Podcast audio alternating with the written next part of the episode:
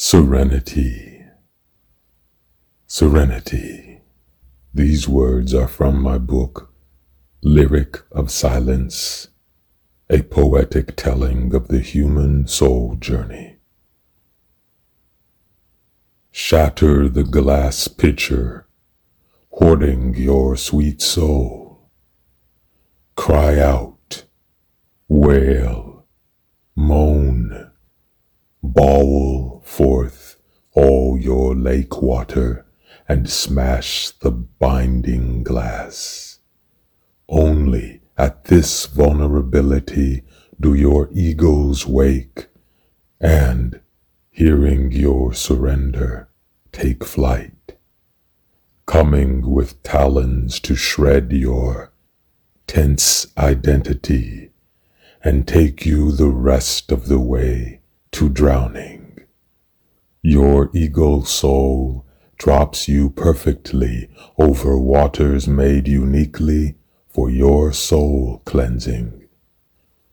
You plunge in, losing all aroma of the stockade and trough to which you have been wed. Bled of pungency, you open to a new fragrance called flowing. Before you is your own majesty, seated on the cracked stump of humility, resonating praise songs inside an awesome curtain of light. You become the light raining on your own song.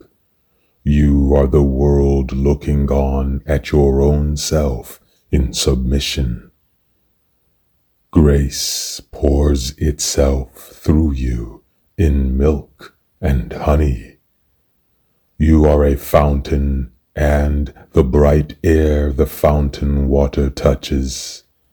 You are the touching and the birth from the touching. Black birds dive from air rafters into you, dousing their fatigue in your watery plumage.